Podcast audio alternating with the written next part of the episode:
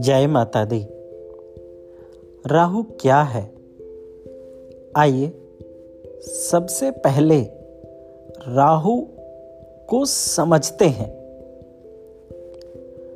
आप जानते ही होंगे, सूर्य हमारी कक्षा में एक स्टेबल प्लैनेट है। अर्थात वो स्थिर है अपनी जगह पर, और सभी ग्रह अपनी अपनी ऑर्बिटरी में रह करके उसके चारों तरफ़ चक्कर लगा रहे हैं। सूर्य के चारों तरफ़ चक्कर लगाते हुए चंद्रमा और सूर्य का एक जो धुरी पर एक जगह पर जो मिलान होता है, जिसे अमावस्या और पूर्णिमा भी कहा जाता है।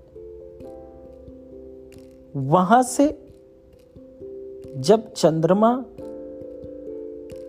ऊपर की तरफ़ जाता है तो वहाँ से राहु का निर्माण होता है। और जब वहाँ से चंद्रमा नीचे की तरफ़ जाता है तो उस जगह पर केतु का निर्माण होता है। यही है राहु और केतु हमारी जन्म कुंडली के अंदर।